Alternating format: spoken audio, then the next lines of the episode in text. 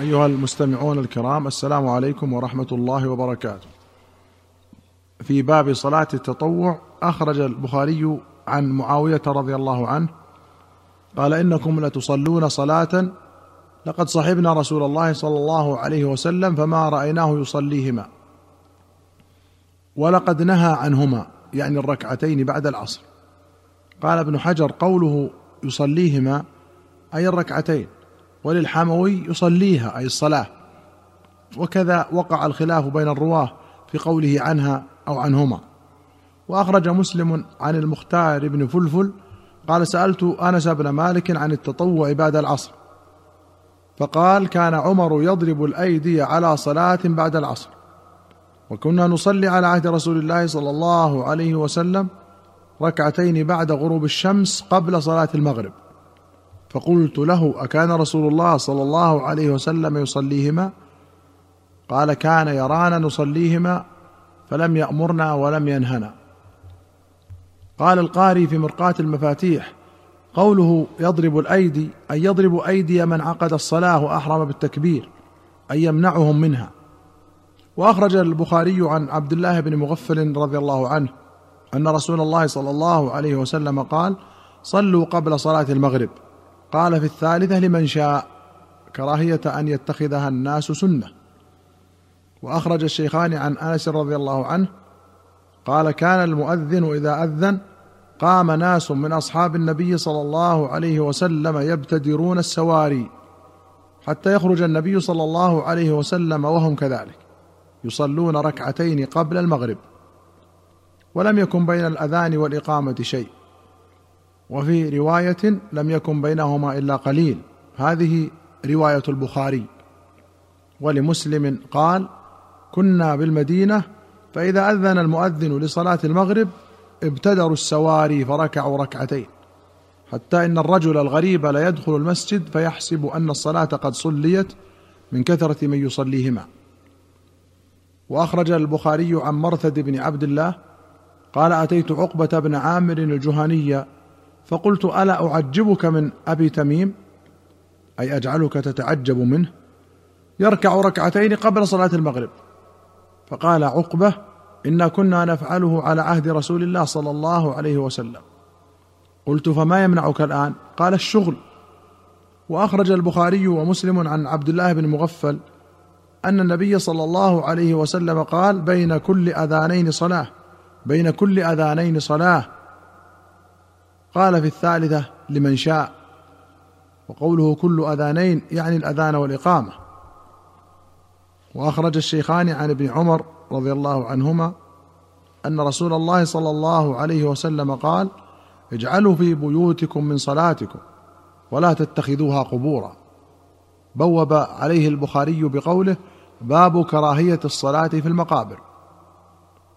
قال ابن حجر ونقل ابن المنذر عن أكثر أهل العلم أنهم استدلوا بهذا الحديث على أن المقبرة ليست موضعا للصلاة. وكذا قال البغوي في شرح السنة والخطابي. وأخرج مسلم عن جابر أن النبي صلى الله عليه وسلم قال إذا قضى أحدكم الصلاة في مسجده فليجعل لبيته نصيبا من صلاته فإن الله جاعل في بيته من صلاته خيرا. وأخرج الشيخان عن زيد بن ثابت رضي الله عنه أن النبي صلى الله عليه وسلم اتخذ حجرة في المسجد من حصير في رمضان. فصلى فيها ليالي حتى اجتمع إليه ناس ثم فقدوا صوته ليلة فظنوا أنه قد نام. فجعل بعضهم يتنحنح ليخرج إليهم فخرج. فقال ما زال بكم الذي رأيت من صنيعكم حتى خشيت أن يكتب عليكم. ولو كتب عليكم ما قمتم به. فصلوا أيها الناس في بيوتكم فإن أفضل صلاة المرء في بيته إلا الصلاة المكتوبة. وأخرج أبو داود والترمذي والطبراني في الكبير بسند صحيح عن زيد بن ثابت أن رسول الله صلى الله عليه وسلم قال صلاة المرء في بيته أفضل من صلاته في مسجد هذا إلا المكتوبة. قال القاري قال الطيبي تتميم ومبالغة لإرادة الإخفاء وفيه إشعار بأن النوافل شرعت للتقرب إلى الله فينبغي أن تكون بعيدة عن الرياء والفرائض شرعت لإشادة الدين وإظهار شعائر الإسلام فهي جديرة بأن تؤدى على رؤوس الأشهاد. انتهى. وقد تقدم أن رسول الله صلى الله عليه وسلم يصلي النوافل في بيته لا في مسجده. وأخرج البخاري عن أنس قال قال رجل من الأنصار وكان ضخما قال للنبي صلى الله عليه وسلم إني لا أستطيع الصلاة معك فصنع للنبي صلى الله عليه وسلم طعاما فدعاه إلى بيته ونضح له طرف حصير بماء فصلى عليه ركعتين فقال رجل من آل الجارود لأنس أكان النبي صلى الله عليه وسلم يصلي الضحى قال ما رأيته صلى غير ذلك اليوم. وأخرج الشيخان عن أنس أن جدته مليكة دعت رسول الله صلى الله عليه وسلم لطعام صنعته فأكل منه ثم قال قوموا فأصلي لكم.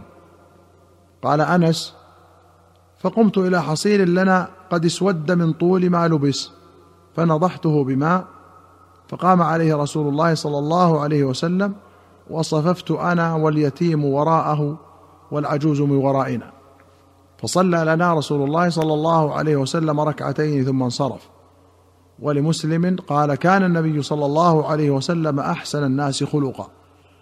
فربما تحضر الصلاة وهو في بيتنا فيأمر بالبساط الذي تحته فيكنس ثم ينضح ثم يؤم رسول الله صلى الله عليه وسلم ونقوم خلفه فيصلي بنا. اليتيم هو أخو أنس بن مالك من أمه واليتيم علم عليه ويقال يتيم.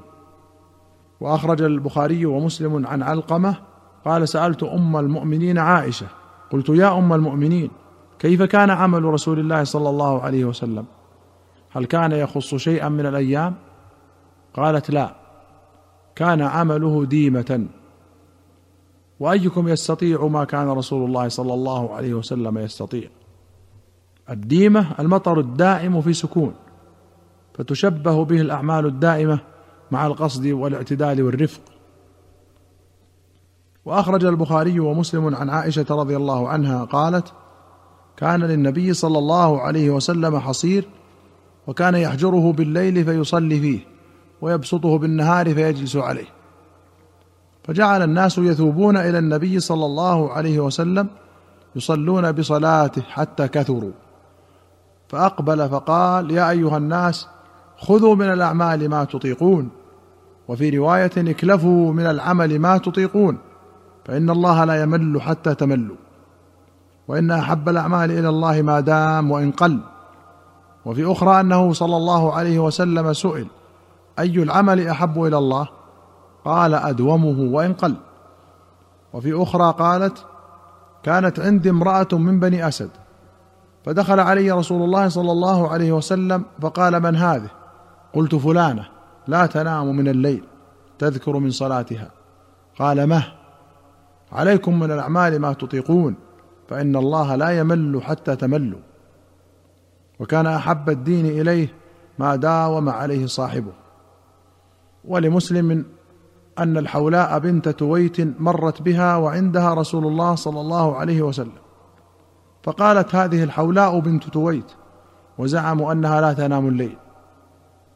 فقال رسول الله صلى الله عليه وسلم لا تنام الليل خذوا من العمل ما تطيقون فوالله لا يسأم الله حتى تسأموا. قوله لا يمل حتى تملوا قال الهروي معناه لا يقطع عنكم فضله حتى تملوا سؤاله. وأخرج البخاري ومسلم عن أنس رضي الله عنه قال دخل رسول الله صلى الله عليه وسلم المسجد فإذا حبل ممدود بين الساريتين. فقال ما هذا الحبل؟ قالوا حبل لزينب فإذا فترت تعلقت به. فقال النبي صلى الله عليه وسلم لا حلوة ليصلي أحدكم نشاطه فإذا فتر فليقعد. أيها المستمعون الكرام إلى هنا نأتي إلى نهاية هذه الحلقة. حتى نلقاكم في حلقة قادمة إن شاء الله. نستودعكم الله والسلام عليكم ورحمة الله وبركاته.